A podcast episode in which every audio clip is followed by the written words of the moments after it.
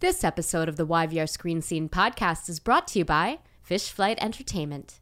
This episode was sponsored in part by listeners like you.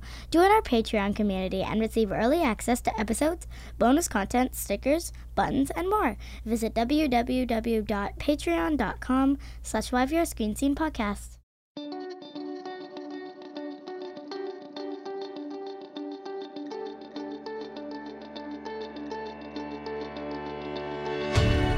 Welcome to the YVR Screen Scene podcast, where we pull back the curtain and expose the beating heart to the Vancouver film and television industry, namely the actors and filmmakers and other talented artists who do the work. Capital T, capital W. We are Sabrina Furminger, and today we are deeply honored to welcome Suanne Brown to the YVR Screen Scene podcast. We are speaking like this as an homage to Hathor, the fan favorite goddess that Suanne portrayed on Stargate SG 1. We will now stop speaking in the royal we for the duration of this introduction because we are aware that we sound ridiculous. Hathor was legend, a villain with a capital V who used everything at her disposal, including like uber powerful pheromones to get sh- what she wanted, be it civilizations to fall at her feet or even men. And yes, I mean men Sam Carter was not going to be fooled by Hathor, as big brained as Jack O'Neill to obey her every command. Hathor, according to Daniel Jackson, was the Egyptian goddess of fertility, inebriety, and music. Or, as O'Neill put it, sex, drugs, and rock and roll. Part of what makes this particular system lord so memorable and beloved years after her grisly end is Suanne's singular performance powerful and sexy and slightly sneering and sporting some of Stargate's best costumes. Like, I understand. You understand. We all understand why Hathor refers to herself as we. She's beyond an individual. She's extra. We love her for it. Hathor is only one of a long list of highlights and a career of highlights. And today we're going to get to know Suanne even better. We're going full origin story here, people earliest memories, theater performances, favorite things, and we're also going to explore her latest venture. Host of the popular online chat fest, Hathor Hosts, which puts her friends from genre, film, and TV, including many friends of this podcast, in the hot seat. Suanne, Suanne Brown, we welcome you to the YVR Screen Scene podcast. And may we say we are delighted to be here and you, Sabrina, we will make the perfect first prime with that wonderful, silky voice and your gorgeous introduction. We would like to gift you and thank you in many, many ways. I'm terrified. I'm so terrified. Wow. And so you should. How are you? Oh wait, no, no, no. I'm good. I'm so, I actually I take back that question because I have been beginning every episode since the pandemic and yes, we are in the 92nd month of March here, 92nd week of March. Anyway, it's still the pandemic. Um, I've been beginning every conversation I have during the pandemic by asking from my heart, not just a, oh, turn a phrase, you know, how are you, but literally being like, how are you? How's it going? How are you? What's going on? So I so we ask it in this way. How are you, Suanne? Lovely, and thank you very much for asking. I uh, I suppose, like most people at the moment, I am up and down, if the truth be told. Um, it's good to I tell truth. Aware. Yeah. Yep, absolutely. Uh, I am acutely aware of how lucky I have been to work this year in, in a time where so many people have lost everything, and I'm deeply, deeply grateful for the work that I have had.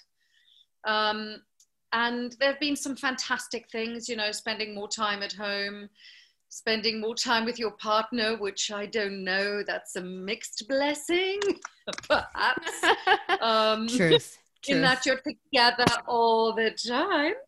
Uh, but um, you know, and I'm also so grateful to our incredible NHS and all the key workers around the world mm. who have worked tirelessly and thanklessly and nonstop on our behalf. Yeah. Um, but I am covert. I'm over it. Did you see what I did there? I saw what you did. Picking up what you're putting down. I too am cover it as well. Um, yeah. You mentioned the NHS. I don't think this was explicitly clear or at all clear because I didn't mention it. You're in London right now. You you have you worked I'm in the London, Vancouver film industry. You're in London town, baby. Um, yes, so you worked in Vancouver for Stargate, uh, but you are yeah. currently thousands and thousands of miles away in the in the land of Battenberg cake and twiglets and dark chocolate buttons, all of which I miss. I want to go to Tesco so much. If I could pop oh. over to England for like two hours, see my family, and then go to Tesco and just load up on on like prawn cocktail crisps, like just all the good stuff. Ugh. I love it. You'll have to send me a list and I'll send you a care package. Honestly, even if it's just photos of you in like Tesco or Asda, like holding a photo, like a uh, some some just giant novelty giant jar of Marmite, I will gladly just you got it. accept it. now you've been back I to challenge. Yeah, I know you do, goddess. Um, you've been back to set though, right? Since the since the pandemic hit, have you been? Yes or no? You don't have to I say have, what the project is. So can you tell me then what that experience was like? Like was it how did first of all, how did you feel going back to set? You know, and and you know, and then what was it just like to like was it vastly different than the the before times? Mm. Um, it's uh, somebody asked me this thing yesterday, and I said it's a weird thing to explain because it's a bit like doing something that's really familiar in a an unfamiliar way. Mm. But it is remarkable how fast people get used to uh, the things that we have to do and the rules and regulations. I personally felt really safe. I don't think anyone can 100% guarantee anyone else's safety. Yeah. Um, and the crew were phenomenal. Netflix are phenomenal. They are charging and leading the way. Uh, we were tested three times a week. Um, and is the brain yeah, tickler test in, in the UK as well? Okay. which is not a lot of fun first thing on a you know, six o'clock in the morning in a sort of tent somewhere in Scotland or something. That'll wake you up. exactly. um, oh. But, uh, and then obviously the crew are covered in kind of PPE and masks and visors and things. So the hardest thing, actually, the most from a practical point of view, the most difficult thing is hearing what people are saying. Mm. So the director was so covered up um, that uh, she would come out and talk to us, and that was quite, you know, so we had to really listen. And then the other weird thing is just sort of getting your head around the massive kind of uh, small things like there's no more craft service table, oh. there's no more kind of you know, lunch used to be served on a beautiful table and people would help themselves. There's none of that. Everything is packaged, pre-packaged. I mean, we're probably going to kill the planet now with plastic consumption, oh, but because yeah. um, that's all going to go way back up, you know, and t- everything is sterilized and there's sort of anti-bac everywhere and yeah. everybody's and they're spraying your shoes. But I mean, I genuinely feel like they went above and beyond yeah. to make us feel safe and i did feel safe um, yeah. and then i actually flew back because they decided to drive us up from london which was seven hours seven or eight hours and then one actor per car and that's your car for the whole shoot. So i thought that was quite clever. You get a driver um, and one you know that's the car that you're in for the whole time. Oh nice. But i decided to fly back because i thought it's like a 45 minute flight and I now have a, a, bit of a lag in work. So I thought, well, you know, God forbid if I do get ill, I, I have the time off. But yeah. it was fine. I mean, the airlines are being, I mean, the airports are deserted. It's heartbreaking. Yeah. And on the planes, they're kind of staggering people. You board in a staggered way, you disembark in a kind of staggered small groups. I mean, everywhere there's signposts and, you know, anti-bac sanitizer. Yeah. So I don't know I, didn't feel um, unsafe, and it was just unbelievable to be back on set and working. And I think, if ever, the, the one amazing thing that's come out of this is I think it's allowed us to hit that reset button because mm. it's quite easy when you're working a lot or even after a couple of weeks on a set to be like, oh my God, I have to get up so early tomorrow and I don't like the catering. And it, you know what I mean? It was just this thing of going, I can't believe how lucky I am to do this for a living, and Yeah. particularly right now. So it was great. what about the the art of acting you know did all of the the precautions and the people walking around in hazmat suits and not being able to hear the director and all of those things did like did they impact the the art of acting the work of it at all she's No, shaking her head I'm shaking my head a big no. Um, I don't think so because I think that once the prep is done, you know, you still get to rehearse. So once, as an actor, once you're in hair and makeup, you know, you take obviously you can't wear a mask uh, once the makeup's on. So they have visors. You can rehearse in the visor, and then they do a rehearsal without. Yeah. And then you shoot, and you guys, you're still interacting with someone just like you would any other time. Right. Um, so I don't think so. I think there'll be things that we'll have to get used to. Uh, but I don't think it'll change the art of the process or the actual work. the art i love it okay so um oh and are you allowed to tell us what you were working on i love that i'm leaning in close like you're going to tell me a secret I'm afraid not. I'm so Okay. sorry. but it's So netflix can't- it's netflix so we're gonna And it's a Christmas movie, I can say that. ah, okay called Mrs. Christmas. oh i am i am so looking forward to christmas this year weirdly. Like i'm just i've i've haven't written christmas cards in a long time. I'm like planning to spend like two months like writing christmas cards listening to music just like in, like just taking it all in you know and then trying to spread it all out. Spread joy not the virus yes so I love it. I love it. and you do, Sabrina. Your podcast is, I have to just tell you while we're here in the middle of this, like how I found you when I started my show was, you know, you start researching an actor, and a lot of them I know uh, kind of socially because we've worked together and, and seen each other at conventions, but I've lost touch of their their work and the and what they've done. yeah And I just love your podcast. A lot of people, I think, don't um, really get to the nitty gritty with actors or their subjects. And you absolutely do, but in such a lovely, effortless way. And, you know, that's kind of why I wrote to you. I was just like, oh, you've been such a huge source of inspiration during I this know, time for me. So- that's how we connected is because you reached out to me and said I, I and I was so as a Stargate fan and as like I was so deeply touched um and now I'm all embarrassed and like let's just put it all uh, thank you. I graciously accept now. Can we move on and talk about you? Now I have to be super duper nice and give you the like the best possible. Okay so we're gonna start so you've listened to the podcast so you know we start with some time travel. Uh Yeah. you get to choose your time travel vessel of choice and you're english so i expect a certain answer. And if you don't give it to me i'm going to be completely shocked. Um, would it be a phone booth? actually it would be a police booth. Yes good. That's the Yes. only answer. Only answer. Um i i actually can you just hold one second i'm not even gonna cut i'm gonna Yeah. show you like because i'm currently recording at my kitchen table okay you're so you're still Right. there i'm keeping you with me okay one second Yes.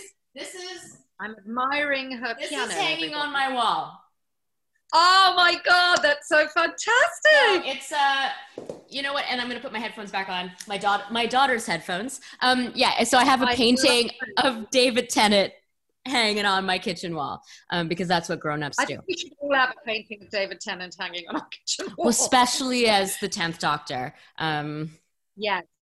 amazing okay so we're in the TARDIS. Now, do you have a doctor? Like, do you have one that's like your favorite? You know, no, no. I, um, you know, I, yes, I was saying no pressure. Um, I really, really love David Tennant actually because that's sort of I'd seen his work on and off when I first moved to the UK, but I I wasn't that familiar with him. Yeah. And then obviously that was my kind of introduction, and now I sort of slavishly, obsessively follow his career. And Yeah. weirdly, a friend of mine just directed him in a series called Staged. I don't know if you've seen that on No. Netflix. With, oh, it's fantastic. And my friend Simon is the director in the show and directed it. Oh, and It's fantastic. and David It's hilarious. I love I Um, love them together. No, you're right. I have I seen a lot of the viral like at like the little ads they've Yeah. done. Um I okay. Okay, so we're in the TARDIS. We're in the tenth Doctor's TARDIS, and yes. um, we're going back to your childhood. Um, I love the age of nine because I have a nine-year-old. I think when you're nine, uh, you have, or at least my kid had, and I had a very pure idea of who I was, and yes. um, and you you know what you like and what you don't like, and often you know exactly what you want to do when you're when you grow up. So take us away. We're in the TARDIS. Where are we going? We are going to go back to Johannesburg uh, when I was 10 years old, and uh, life was pretty good actually. Mm. Um, I grew up in a really leafy suburb, uh, really easy childhood, um, loved school, was kind of discovering. I mean, I've wanted to be an actress from the time I think I could verbalize it, like it's never changed. Really? Um, yeah, my mum always tells a story of when I was about, I don't know how old I was. Probably, I mean, I could walk and toddle, but I couldn't really speak yet. So how old is that? What, two? Yeah. Um, you know, when they're kind of making sentences, but not actually fully chatting.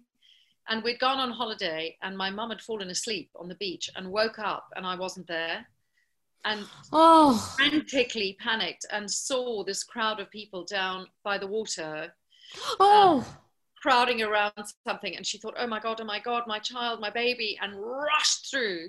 And there I was with like playing this game with a, a little um, pail and a spade. And I was acting out all the roles. I was like, oh, doing all the things and entertaining all these people and she was so i mean so relieved that i was alive and i think um, horrified that she'd fallen asleep and everything but even then she said i was aware because i was making them laugh and i was i absolutely was aware that they were watching me and that i was entertaining them um, and then when i was 10 i got into the uh, a professional production of annie of the musical annie and i think that just who solidified were you? who were you i played tessie I understudied Annie. I was too young to play Annie. Tessie is the little one who uh, always is crying. She's a crybaby, and she's like, Miss Hannigan, Miss Hannigan, you know, you know that lovely cushion that Buttons gave you. Molly just threw up on it. so yeah. and so, um, what did what did you discover then about about yourself as Tessie? uh, I discovered two things that I think ha- have weirdly come back to me much later in my life because I don't think I realized them at the time. One of them was I was in a school that was a different language. I went to an Afrikaans speaking primary school, and no one else on the tour was in a school that had another language. And we were obviously taught during the day by tutors, and there wasn't a tutor for me. Mm. So they just sort of left me to to do my own schoolwork, which did not happen. Um, and so I discovered that because I very nearly failed that year at the end of it. My parents were kind of like, "You need to get, you need to do your work now." And um, but I discovered that if I dig deep and really focus on something, I can achieve it. And it mm. sounds like such an obvious thing to say, but I don't think I'd ever really thought about it. I'd always just been like, well, I want to try that. And then I'd try something. And I was really bad as a kid and still a little bit as an adult that if I'm not immediately good at something, I don't want to do it. and it, oh, I, know, I know that. that. Yeah. Isn't it weird? Um, and it's perfectionism. One- I think it's perfectionism, you know, because it's like I, because I, I feel it, and it's like I'm not immediately perfect at this. Well, I don't I don't want to fail. I don't want to fail, so I'm not going to do it. You know, and I've yeah. had to learn. My daughter does that too, and I've had to like I I recognize that failing in myself you know yeah. i see it playing out again in her and so i've actually tried to get her to it's about enjoying the journey no one expects you to be perfect at anything right away you know when you yeah. give yourself the chance to learn I don't know, you can have podcasts. Like it's, you know, you can do anything.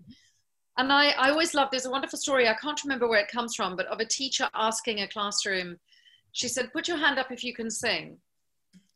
And everyone was like this, and like one person put their hands up, and she said, Why didn't anyone else put their hands up? And they're like, Oh, I can't sing. And she said, I didn't ask if anyone could sing well. I asked, mm. Can anyone sing? And it's so true. Like, we, I don't know where that comes from. And I think it's really women are, are worse with it in, in my experience. So Yeah. perhaps it's something that we've had to, that we've just adopted inherently, or that's because it's been so expected of us. I don't know. We Um, needed to do it to survive you know? It's the same Exactly. same reason that we were people pleasers and you know like we're we all have imposter syndrome. Um these are all things that i'm really addressing with myself. This is kind of like Yeah. therapy. I'm sorry. As you said all those nice things to me at the beginning and i'm like wow um no, it's so did you come from like creative artistic people? You know were there people in your family who who who had these kind of like career goals or career regrets or or anything you know having to do with the arts Um, not really, actually. My mum, I think, entertained the idea of being an actress for about 10 minutes when she was young and then went, no, not for me. yeah But is massively creative, still paints beautifully, wonderful artist. She can draw, she can paint. She sews incredibly. And throughout her youth, um, and throughout my life would always make clothes for us became an incredibly she can design she's a wonderful seamstress and is still you know pushing 80 and still making dresses. She makes kind of like um, end of year school dance dresses and oh wow. dance dresses and wedding dresses. She's incredible. And my dad too had that very kind of German organizational um, thing about him, but also played in a jazz band when he was a young man. So Hmm. I grew up with my dad playing the piano around the house. So again, kind of artistic and creative, but it wasn't their profession. But Mm. I was absolutely exposed to theatre and music and movies from a very early age. I do remember that. Um, Okay, so let's talk about what were some of those early film or TV or musical theater performances that really imprinted themselves on you? I have a very vivid memory of my mum and dad, and I have two half brothers. So uh, from my dad's side, uh, so they had a different mum. Um, and they're quite a lot older than I am. So they didn't really spend a lot of time with me growing up. They were at boarding school and then in the army and stuff. Oh. But I have a vivid memory of us in a house uh, all together. And we had this sort of weird L shaped bench sofa type thing. And it was pre television. that sounds so histo- like prehistoric now. But South Africa only got TV in 1978. Um, so it must have been before then. And we were all crowded around a speaker in the lounge, listening to the BBC, to the Goons, uh, Monty Oh. Python, Oh, you know, still. So my formative kind of comedy came from these giants yeah. and these amazing men. And I must tell you another thing, it's so weird. Um, since working in the UK, I met Spike Milligan's daughter. I met and worked with Jane Milligan. And it was so weird because I was like, oh my God, I used to listen to your dad on the radio when I was growing up. So just weird full circle moment, you know? That's incredible. You know what I find interesting about you, Suanne, though? I mean, you've mentioned comedy quite a few times. Also, Yeah. we've laughed quite a few times during this conversation. Um, and yet, I would feel for a lot of people, you are like this face of like sci fi, you know, villainy. Um, Yeah. Like, what, like, have you had the chance to be?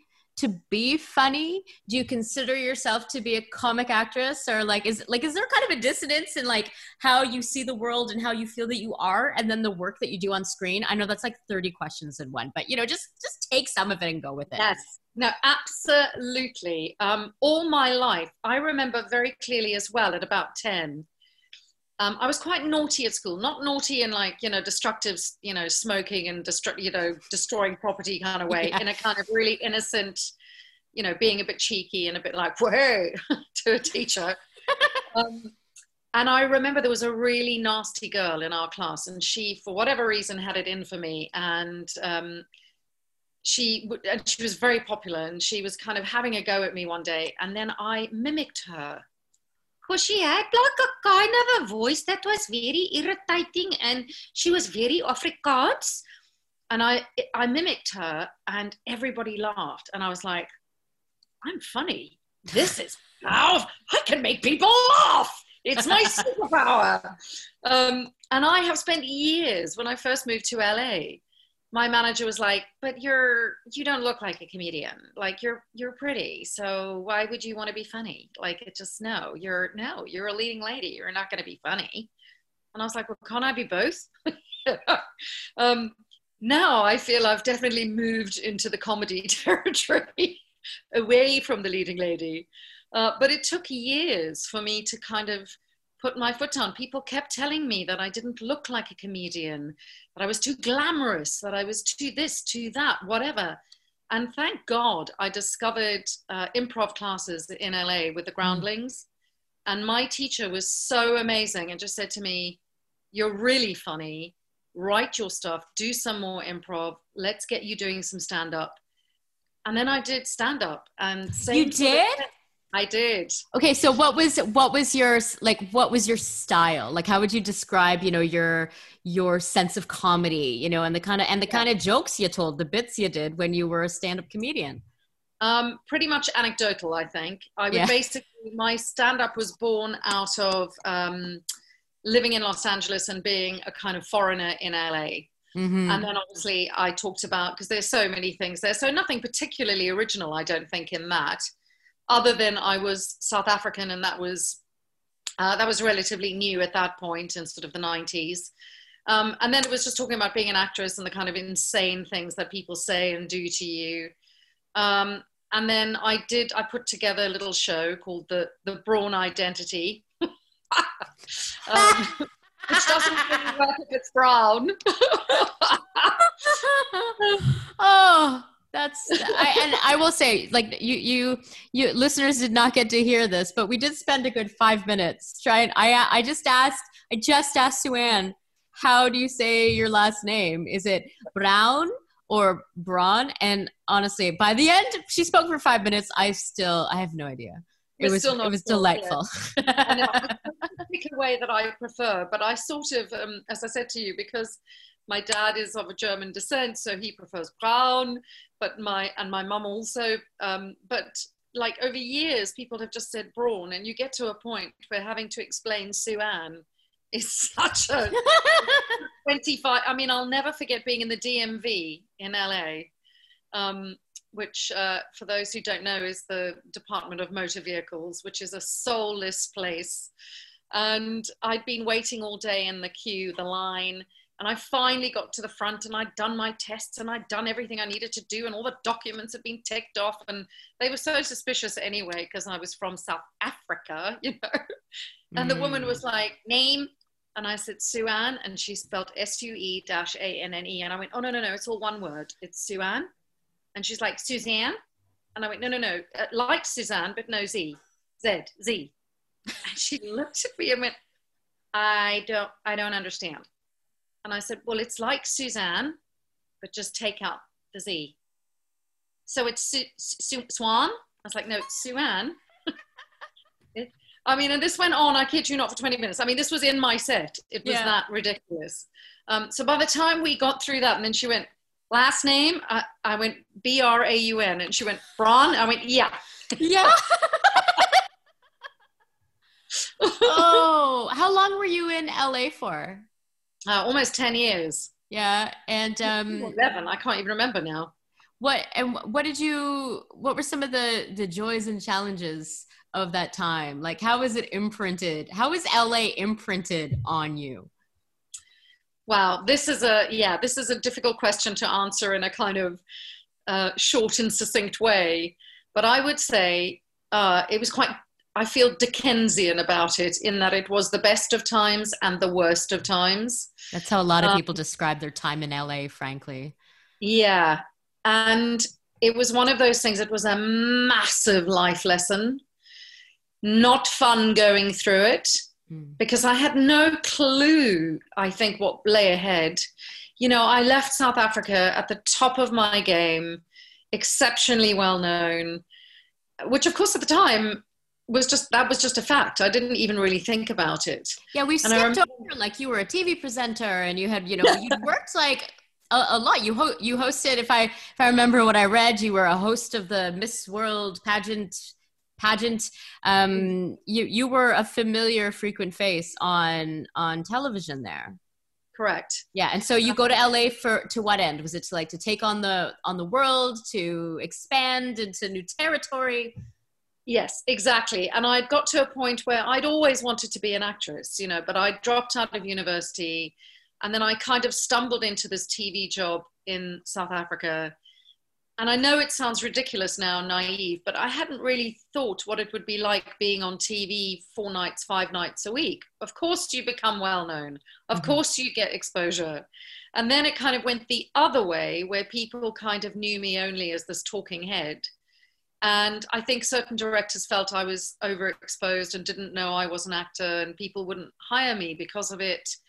Um, and I'd always wanted to go to LA. I was I'd always had this dream to work in Hollywood and make movies.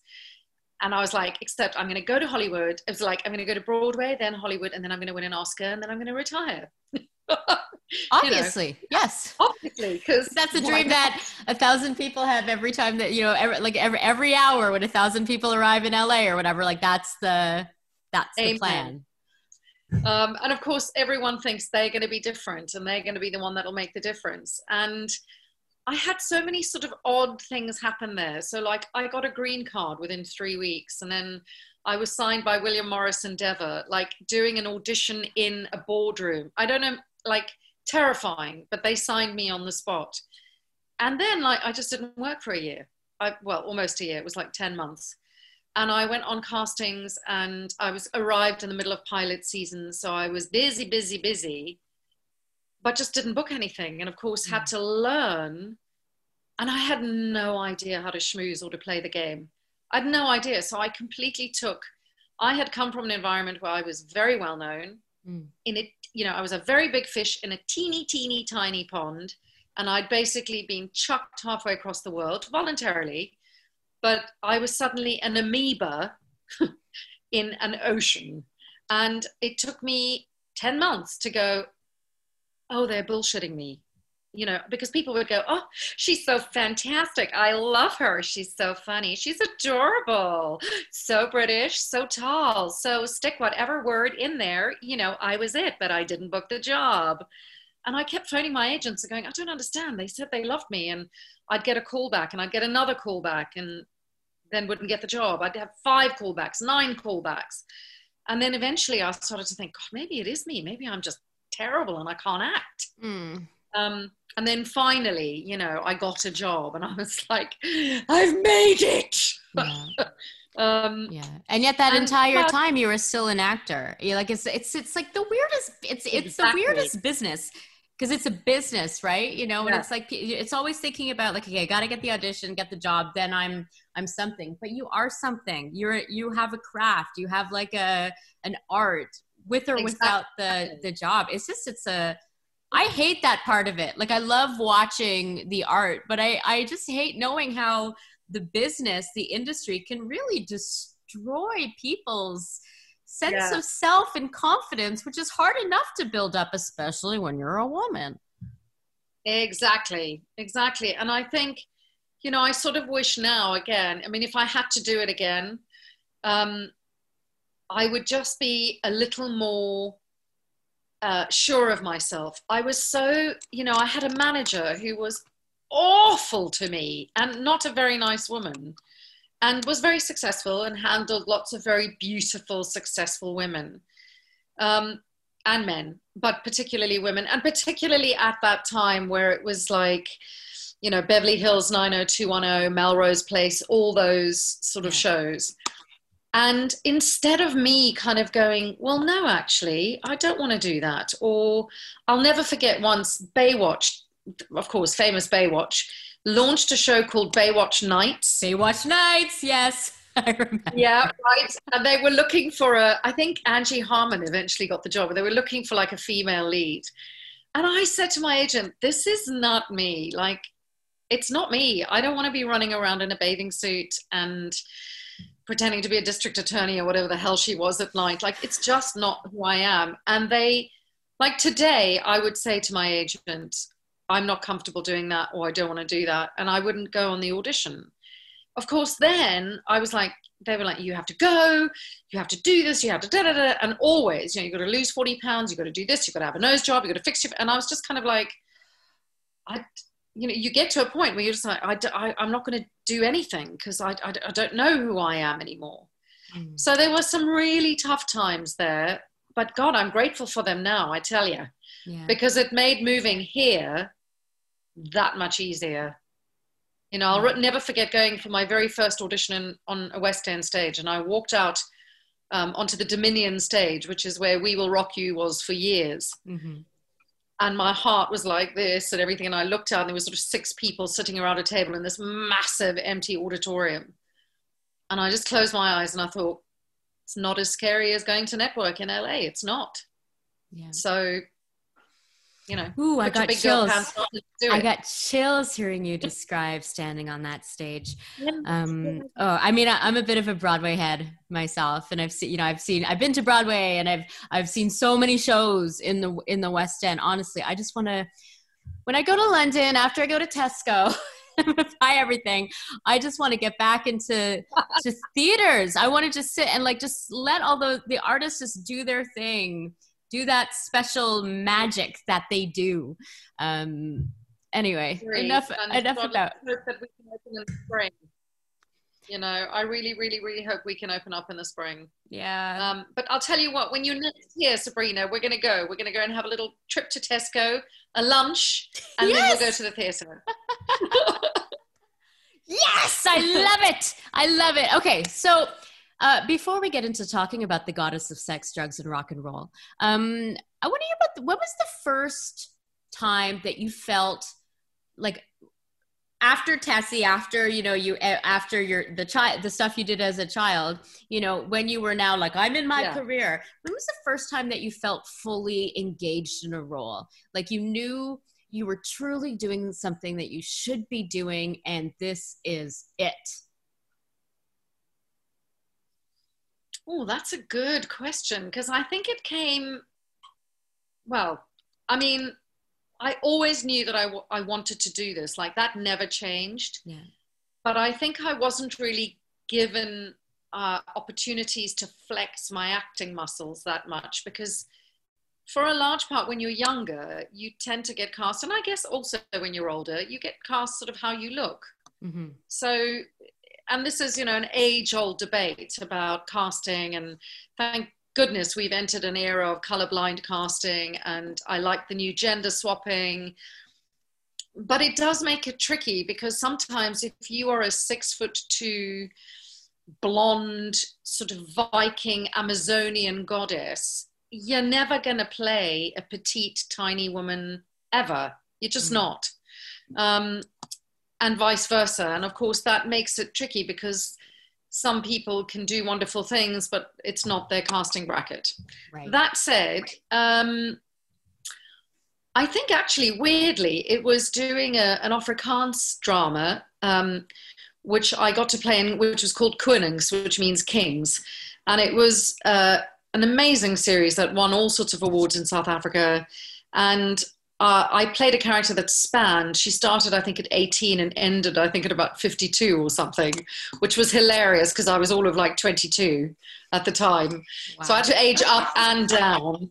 Um, but it was wonderful to play this woman who starts as a young girl, and it's it's basically about a family and a real epic family drama, and then acting in another language, which was wonderful.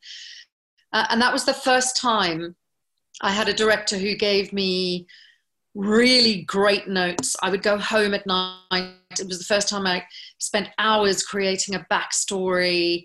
Uh, it was the first time I'd heard that phrase, kind of like backstory. And we had rehearsals and we we worked the families. You know, there was it was about two different families. So we spent time together as a family, and it was the first time I think I realized that you can fabricate an entire world with your imagination and then bring that to life with someone else's dialogue. Mm. And gosh, it's fulfilling. You know, it is so amazingly fulfilling when you get it right. This is why I love talking to actors to find out like what goes on goes on be, behind your face when you're doing what you do. All right, you ready to talk some Hathor? Hathor, sure. goddess of sex, Let's drugs, and rock and roll. Okay, so I can imagine that playing a character like this particular goddess was super fun. So, what what did you enjoy the most about playing this character? Well, I have to tell you two funny little things um, about the audition because I often get asked by people like, "What was the audition like?" or whatever, and they only gave me, as they normally do, a tiny section of the sides. So I had no idea if she was a batshit cray cray or if she was royal. I was like, what is this woman's deal? Referring to herself as we. Mm-hmm. Um, and I did it with an American accent. And then the casting director had seen me before and said, I know you have an English accent. Can you do it in your, your native accent? So that was one funny thing. And the other thing is, I remember um, very clearly that there were lots of women dressed in unbelievably sexy clothing, like sort of really clingy dresses and everything. And I'd gone in, in trousers, pants, because I had broken my toe and I couldn't really wear proper shoes. So I was like, well, if I wear something comfortable, uh, then I can get away with like a flip flop on a, on a foot. Um, and that was just, I remember so clearly sitting in the casting office and looking at all these other women and thinking, oh no, I think I've misjudged this hideously because everyone is glammed up to the nines. I mean, I'd made an effort, but I wasn't kind of like that. And then I remember going in and thinking, I'm just going to play it as if everybody comes to her. She does nothing. You know, those people who are so powerful that they just look at somebody and, you know, it's kind of like they expect you. She's so used to being in charge and the Queen.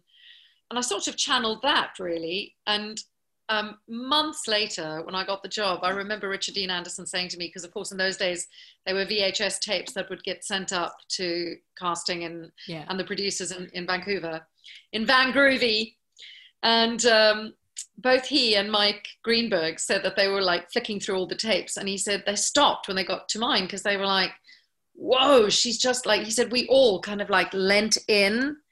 Whereas because you made us come in. So I was very proud of that. I don't know if I did it intentionally, but I was very proud of that. Um, oh, there's absolutely and then the other, there.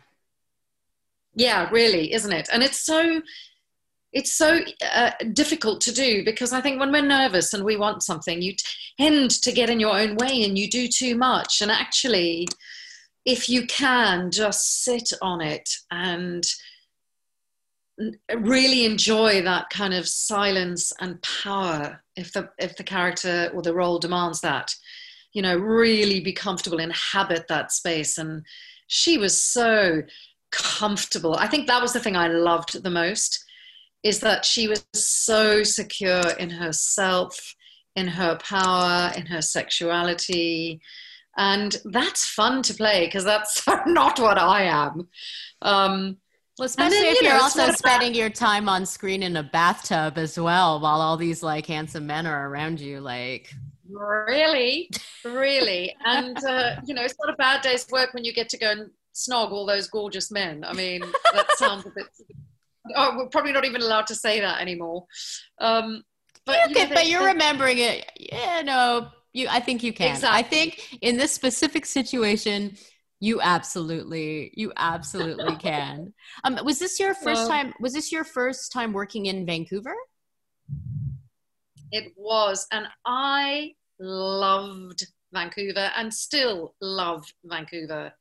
And i had the weirdest uh, experience when i arrived because i arrived on a friday and then i went for all my fittings and everything and then i only started shooting on the monday so I kind of had the weekend uh, at leisure and went to a fantastic party on the Saturday night at Chris's house, Chris Judge's house, his legendary parties. Yes. Um, but I was free to kind of roam the city.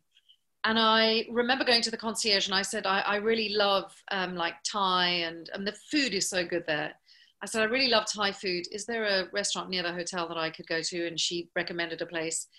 And I started walking down the street. I can't remember the name of the street now but I felt it was that weird thing of deja vu. I felt like, gosh, I, not that I'd been there before, but I felt completely and utterly at home there.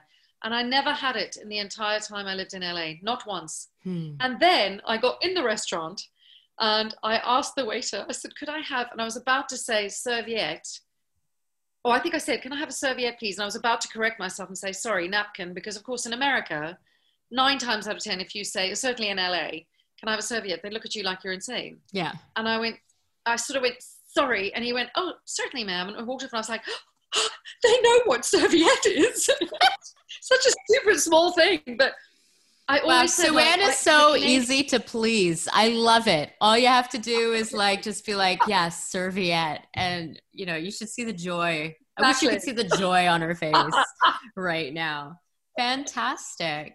So what what did Um, you what did sorry, I was gonna ask like what so how so your time then, your appearances on Star on Stargate, you know, um very popular. I mean, people people love them some Hathor. But like, what did you learn either about yourself or about the craft of acting?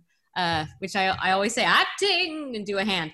Um, during your time, you know, in in the Stargate universe, not Stargate universe, but the Stargate universe.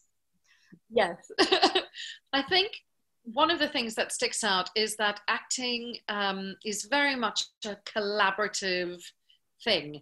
And again, although that sounds really obvious, I think when you are quite new to, not that I was that new to it, but you know, it was quite a big deal. I was very aware, even though it was only the first season, I was very aware of the people I was working with and the level of talent and I think sometimes when that happens, it's easy to go inside yourself and let your insecurities go.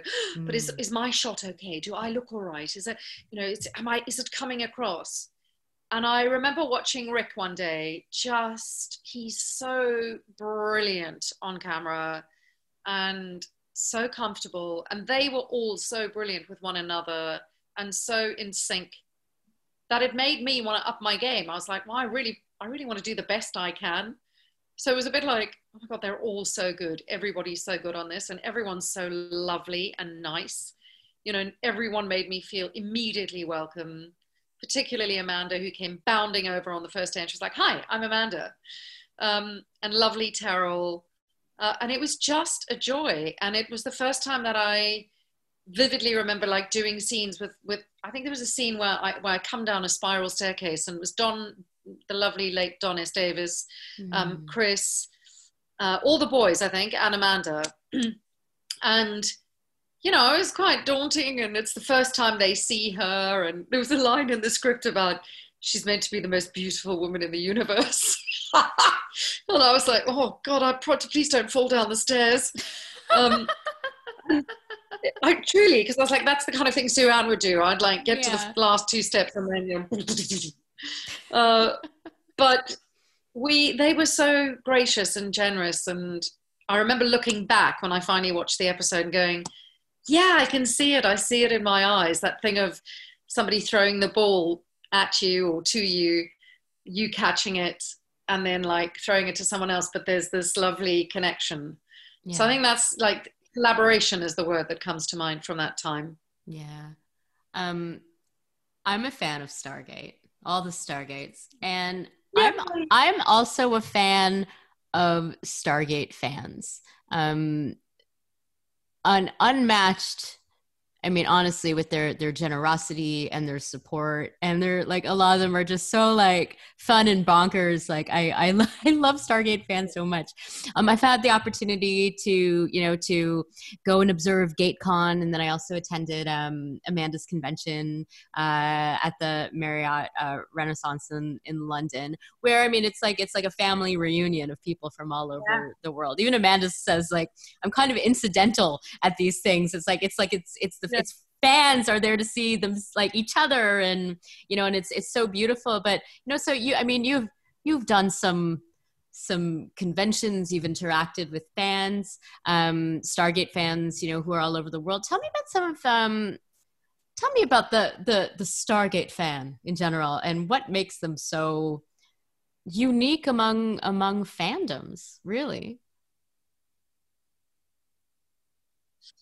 I think it's about acceptance. There is such a love for the show, uh, for the actors, for the storylines, for the product. And I had no idea when I entered this world that we are like, what it's 25 years on, isn't it now? 25, 26 years later. Yeah. And I am still, you know, and prior to this year, where obviously things now, because of Hathor hosts, people are much more aware. But even before that, every convention I've been to, and I'm, I, just pinch yourself going, I can't believe people are here to meet me, that I'm lucky enough to be sitting here with these wonderful actors talking about this fantastic time that we had in this amazing show and how it has touched people globally. I mean, I still like, I find it quite staggering. And, and people, it's a bit like the muggles versus the magic kids. You know, I feel like people who don't understand sci fi and Stargate particularly, mm. they're muggles. They don't get it. Um, and I out. have some friends who are like, oh, yeah, completely because it is the most wonderful, wonderful fandom, the most uh, loving, supportive. My God, is it supportive? I've had people travel all over the world to see my work. Excuse me, from all over the world to see my work. Um, and I just, it's gobsmacking to me. You know, it's absolutely jaw dropping because you kind of go, I can't believe that this person from Japan who loved Hathor has traveled to the UK to see my work. Yeah. Um, and just wonderful, warm, supportive, accepting, wonderful acceptance. It's the best fandom in the world. We haven't touched on this yet. Oh, and FYI, I completely agree with you on that. Um, but we haven't touched on like the sci-fi of it all. Like I mean, I even though you are a, a, face of sci-fi villainy, like where does sci-fi like sit in your own your own heart? Like, do you do you watch a lot of it? Did you grow up watching a lot of it? Like, I know you're a total musical theater head and all of that, but you know, what about like what about sci-fi? You know, and how does it move you? It's okay if it doesn't. Uh, yeah, no, I did not grow up watching sci-fi, um, and it's I totally not okay. I was lying. I was lying. and ending off the podcast. However, um, my husband is a huge sci-fi fan, so I we got really into uh, Battlestar Galactica. Yes, there's a remake did. when it came out. Yes, loved that. Um, obviously, Travelers, I loved. Awesome. And weirdly, I've, through doing Hathor hosts, have revisited and experienced and got to know people's work and episodes. And the more I watch Stargate, the more I'm like, God, it's really, really good. and not that that surprises me, but it's kind of when you're in something, like I very rarely watch stuff that I'm in. Yeah. I find it excruciating. Um, so I, you know, you sort of take everyone else's word for it, but I, I hadn't really sat and watched episodes and I don't know, maybe it was because it's the right time, perhaps because we haven't been anywhere this year and I've had more time to do it. but yeah, I'm a fan now. And I also really loved Continuum. Um, although I did I didn't watch all of it. I've still got to finish that.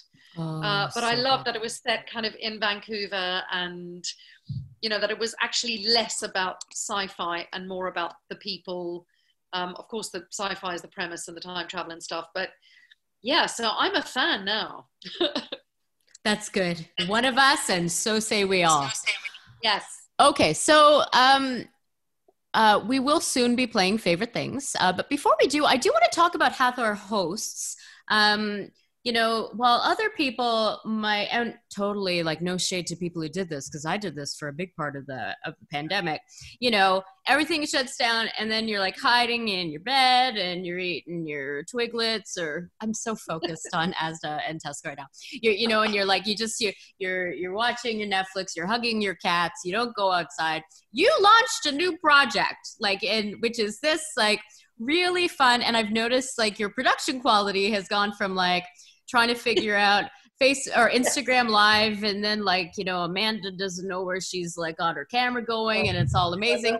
Um and to you know this like very wonderfully designed you know uh beautiful graphics and stuff right? So uh chat fest as I call it. So it's like it's a genre talker. So yeah. where did you get the energy? What was the inspiration for this project that people really love Oh, I'm so happy to hear that. Thank you. Um, well, like you said, sort of lockdown hit, and at first I thought, well, it'll be maybe four months, we'll all be fine.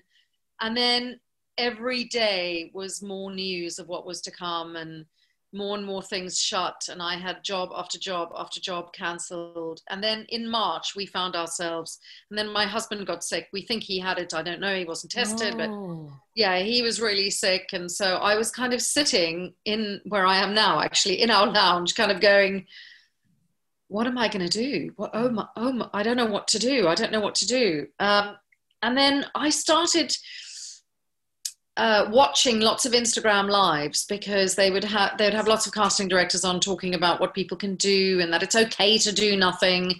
And I literally had my, you know, face in a bowl of ice cream watching, kind of flicking through Instagram lives. Yeah. And I stumbled upon one one evening where a woman was interviewing somebody and it was a really interesting guest and they had endless technical issues as as did I. Um, but she was really bad. And at the end of the hour, I felt so cheated because I felt like the other person was kept trying to answer the question and and I didn't really think anything more of it. And I went to bed that night and I suddenly I sat up bolt upright at three in the morning. I thought, I know what I'm going to do. I'm going to email all the actors I've worked with and just do Instagram lives. It's free, it's easy, and I'm going to do that. And then the next morning I woke up and normally I would kind of go, oh, that's a shit idea. I'm not going to do that. But I didn't. I woke up and I thought, I'm just going to email everyone I've ever met. and I was bold, sister, woo, girl. I was like, da da da da da. I'm doing a show. It's like Graham Norton. Da, da, da. I was so cocky. Mm. And I wrote to everyone because I thought, if they say no, I don't really care. And then I don't have to do it. And if they say yes, great, we'll figure it out. Yeah. And then one by one, people went, great idea, love it, yes. Um, and then, of course, I was like, right, okay, so now I've got 25 people. um, and each week was a steep learning curve, and we learned so much. In fact, I'd love, I feel like I owe Kate Hewlett, the lovely, talented Kate Hewlett, a second go because she was the very first person. And I feel like when I watched that interview, we're both a bit like, oh dear God, what's happening? Oh, that's amazing. Um, and then I got more and more, as brilliant as Instagram is, and it's wonderful for loads of things, it's very difficult when you're doing a live because, unlike this, where you can have a chat at the bottom, when you're in, as you I'm sure well know, when you're in that live and the other person is struggling to connect, you can't see it. Mm. And that was the most infuriating thing. I'd have actors phoning me, texting me, going, I can't, I don't know what to do. And I was like, I can't help you because I'm in the middle of the, the live. So you'd have to get out, go back in.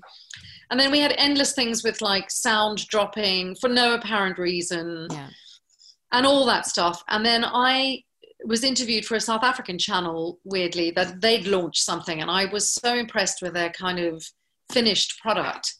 And the producer, who is American but lives in South Africa, contacted me and he said, listen, if you're interested in doing some stuff together, I've put this little thing together. Um, what do you think? And I was like, I would love that. So we work with a, a platform called StreamYard, which I cannot recommend highly enough. Yeah.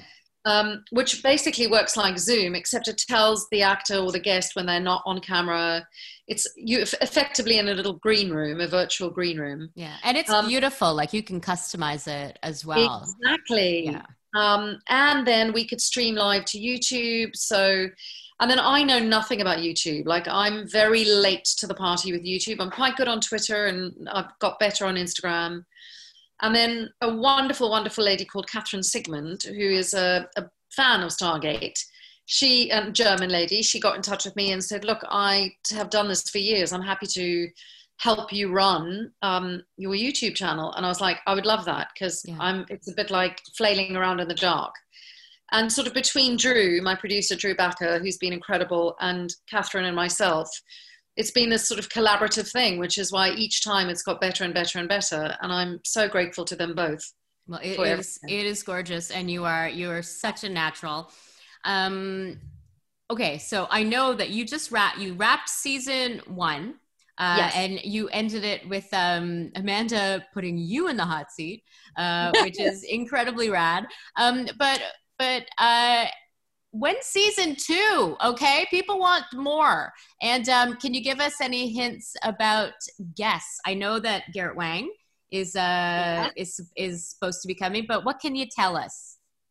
Oh, I can't tell you anything at the moment because I haven't had a hundred percent final confirmation from people yet. Yeah. Um, and I also don't know about dates because a lot of it depends on, as you well know, on people's availability. And I start shooting uh, on the 14th of December. I start shooting uh, a movie for the next uh, probably 10 weeks.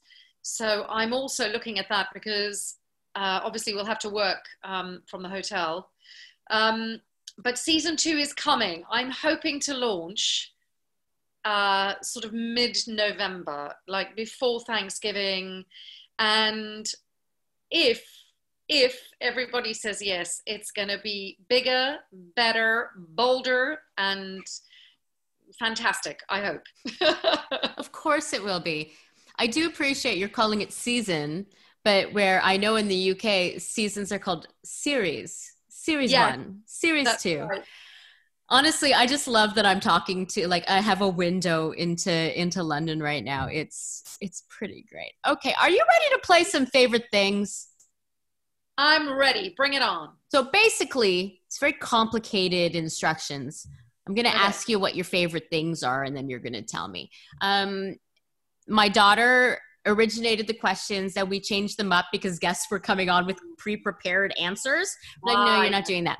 So um, basically like the only instruction is to answer from your gut. Okay. Uh, and if you don't want to answer tough you have to answer. Those that's the way we do things here on this show. Not all kindness like on yours. Okay. Yeah, they take their prisoners here yeah not at all. All right Favorite Vancouver shot series? Oh, Sabrina, that's hard. Um, well, it would have to be Stargate. I normally would not allow that answer, um, that, that to say the show that you're on, but I'll, I'll allow it in. Okay. We, we will allow it oh, in this I have, I have, a second one. Um, okay. You, me, and her. Yeah. You mean us? You mean I, you? You mean her? Yes. You mean no? That's yes. That is a show about polyamory, and it's funny and it's dramatic, and um, uh, Jennifer Spence and Enid Raye Adams and Lee Majdoub uh, have all been guests here and guests on that. So love it. Okay. Favorite cartoon character of all time? Easy. Dexter from Dexter's Laboratory. I, I can guarantee we haven't had that answer yet on this show. I loved him. He was just like, Didi, get out of my laboratory. I am making something special. Dexter, what are you doing? I am making something crazy. Get out, Didi. what our guests are not seeing, or our listeners are not seeing, is um, also all the how you're contorting your body to make to make that voice too. It's amazing. Okay, favorite karaoke song. I hate karaoke. Let it just be known because I've never, ever, ever sung a karaoke song in the right key. How That's what the fun of karaoke is. um, what did I? Uh, I don't know. Anything I can do a little bit of like salt and pepper. Let's talk about sex, baby. Let's talk about you and me. You, me, her. There's a theme here. I'm not the goddess of sex, drugs, and rock and roll for nothing, honey. wow. Wow. Wow. This is how we get our explicit rating on this podcast. Okay. Favorite comfort food? Carbs. I mean, just carbs, just all of it. in all its glorious forms. Uh, oh, England has such good carbs too. I love oh, you, carbs. You have no idea. And my husband is a baker. We have a bakery. It's a disaster. How Have we not talked about that yet? husband has a bakery? You own a bakery? We own a bakery. Yes. Wow. And we bake beautiful pastries and bread throughout the day, all day. Mm. Um, and he's really good at his job. And every now and then he'll come home and be like, try this cinnamon swirl or this cinnamon bun. And I'm like, get away, Satan. Get away, but first give that to me. Get away, but give that to me. Oh, wow. Oh, that's so good. My comfort food since last summer when Paul was in hospital um, was just uh, uh, fresh, fresh loaf from the bakery in Bexhill, um, some butter, some Marmite, and then some beautiful tomato beans, and that or beans and tomato sauce. And that's like that's my favorite. Like that's my comfort food. I love that, and I love Beans on toast. Marmite. I love Marmite. Funny. I It's- love that. Yay! just just like the I, I just anything salty and that's like just like a celebration of just liquid salty goodness i love it Mm. so this is still on the food front but what is your favorite thing to eat at craft services you know back when there was craft services Yeah. Hmm. Um, quite like Haribo's, you know, or anything like little Yeah. little sweeties that you can suck on that give you or chew on sort of mid-afternoon slump when you've been awake since 5.30 and it's like 10 to 4 4.30 and you're like i can't have another cup of coffee because i'll be bouncing off the ceiling so, so just have sugar yeah. yeah. um dolly mixture what's dolly mixer i don't know. i'm sorry am i the canadian going to be telling the, the the woman in london about dolly mixture? Um it's it's it's a it's it's got some like kind of like jelly tot stuff in there and then also it's like they're like tiny but like they're like licorice all sorts but not licorice. They're like uh, multicolored. Dolly mixture. Okay when we go to tesco or asda or marks or wherever i will show you the dolly mixture Okay. that i can only get at the british import store here in vancouver. So Got it. i'm gonna go and find it tomorrow Please do. And some jelly tots. Okay. Favorite supervillain? Ooh. Um, oh, it's a toss up between Joker and Poison Ivy. Both good. I can actually picture you as Poison Ivy. So Love that. let's go with that one. That's that's the official one.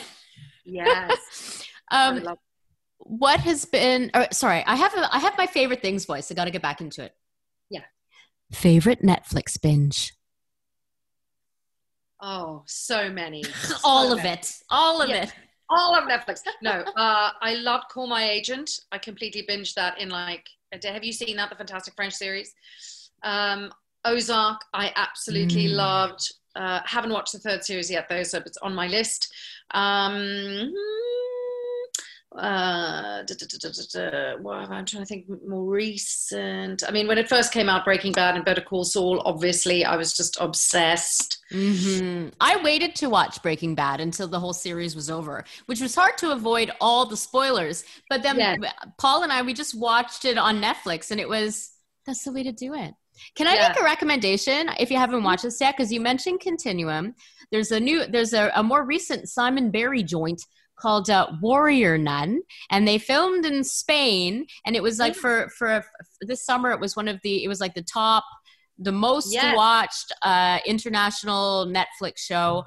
Highly recommend it. Oh, I will because weirdly, um, I was in the, the Princess Switch, and our uh, sort of head of special effects, who makes Vanessa Hudgens into not one but two but three, um, he was the head of special effects on Warrior Nun, and he was telling me all about it and how luckily they got to go and shoot in Spain and how amazing it was. And I obviously follow um, Simon Barry on Twitter and Instagram, so I was like, yeah. Oh, well, I will definitely now that you've recommended that because Yeah. I wasn't sure. I was a bit like, "Hmm, I don't know if this is for me. I, I Um, mean, but but at the same, like it's it kind of ex- it's its own genre. I don't know how to describe it because it's like yes, there's like it's supernatural. There's a little bit of horror, but it's also like super feminist and and woke and a little bit religious, but not really. And it, there's incredible martial arts, and also it's funny and it's like a travel log. Like because they did shoot in Spain, it's gorgeous. I told Oh. I I told I I had Simon on the podcast, and I told him I'm like, whenever you get the green light to shoot again, just I, I want to be there. Like I just Yeah. want to be there, like hiding in bushes, watching. And he's like, no, you can actually be there. Concept journalist. I mean, for heaven, certainly But I just want to watch, and then I want to. I mean, also, I just want to be in Spain too. Oh, next next question. Favorite vacation destination? Uh, Mallorca, because my husband introduced me to beautiful Mallorca, and in mm. Specifically the uh, a place called Porto Sóller, which is absolutely or Port Sóller, so so so beautiful, and we've holidayed there many many times. In fact, this time last year, we were there, and I weirdly, you know, when your phone gives you kind of memories. I sort of opened up my phone this morning and there was a picture of us, like footage of us across the bay, Mm, I'm shaking my head because our phones should not be allowed to abuse us in that way during the pandemic. You know, being like, we know you're in lockdown, but here's you in Mallorca. You know, last year wasn't that great? I was like, give me a break. Yeah.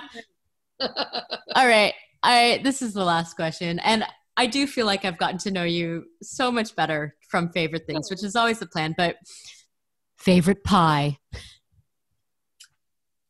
That was a new addition just yeah. now, but it's very telling because it's it's Thanksgiving Monday here in Canada, right? So yes. I will be eating an entire pumpkin pie today.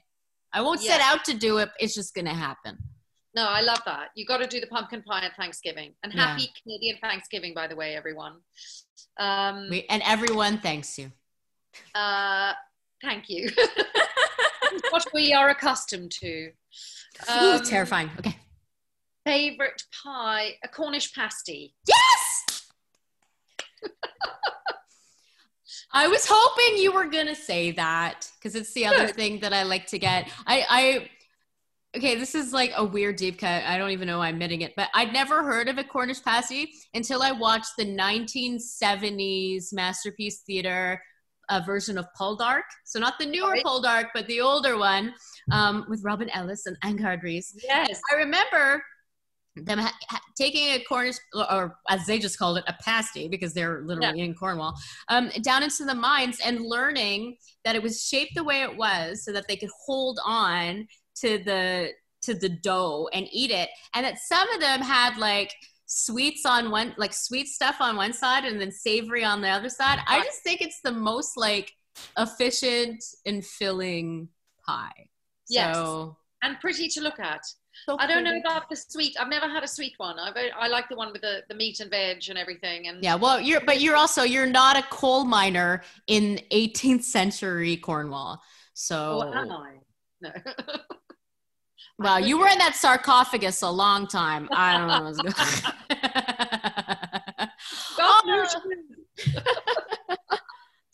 oh, uh, Sue Ann, Suanne Braun, Suanne Braun.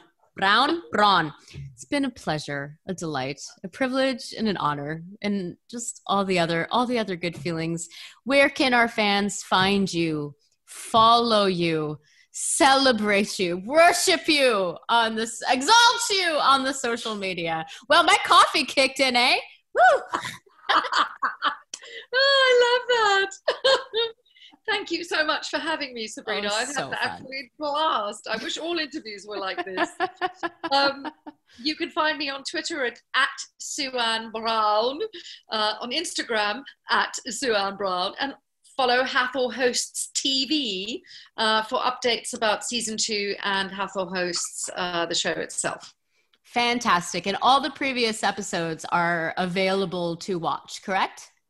Yes. Yes, correct. So if if people are, you know, you've you've listened to 120 plus episodes of the YVR Screen Scene podcast, um, you've already watched all the Hathor hosts, you can watch them all again. Um, because we're here for you. We're here for you. This is all for you. All right. Thank you, Suanne. And thank you to our listeners. Please like and subscribe and leave us a review if you are so inclined. You can find us at www.yvrscreenscene.com. You can follow us on Twitter and Facebook and Instagram at YVR Screen Scene. The YVR Screen Scene is hosted and executive produced by me, Sabrina Furminger. I am the only one to blame, and it's edited by Simon Furminger. Special thanks to Mariana Furminger for recording our Patreon ad, and to Tyson Braddock and Paul Furminger. Yes, we are a family business for technical support. And to Dane Not Furminger, Devil for the original music. YVR Screen Scene is a division of Fish Flight Entertainment. Join us next time for another deep dive into Vancouver's dynamic, dynamic film and television scene. And cut! This ad begins with a story about an important but largely forgotten piece of Hollywood North history the fish flight. In the 1980s, the fish flight was an early morning flight from Vancouver that delivered fresh fish to Los Angeles before the start of the business day. These were the early days of Hollywood North, before digital deliveries and fast transfer speeds, and the pioneers of the Vancouver film industry began loading up the fish flight with film reels so Hollywood execs could review the footage shot on the previous day. The fish flight was also one of the building blocks of the visual effects and animation mecca that is present day Vancouver. And Fishflight Entertainment builds on this legacy. Fishflight Entertainment serves the games, film, and television industries. We remember the days of the Fishflight and attack our projects with the same passion as those pioneering days of yore. We believe in jumping off the cliff and building our wings on the way down. And who knows? That old fish with improvised wings may even fly. Learn more about Fishflight Entertainment at fishflightentertainment.com. That's fishflightentertainment.com.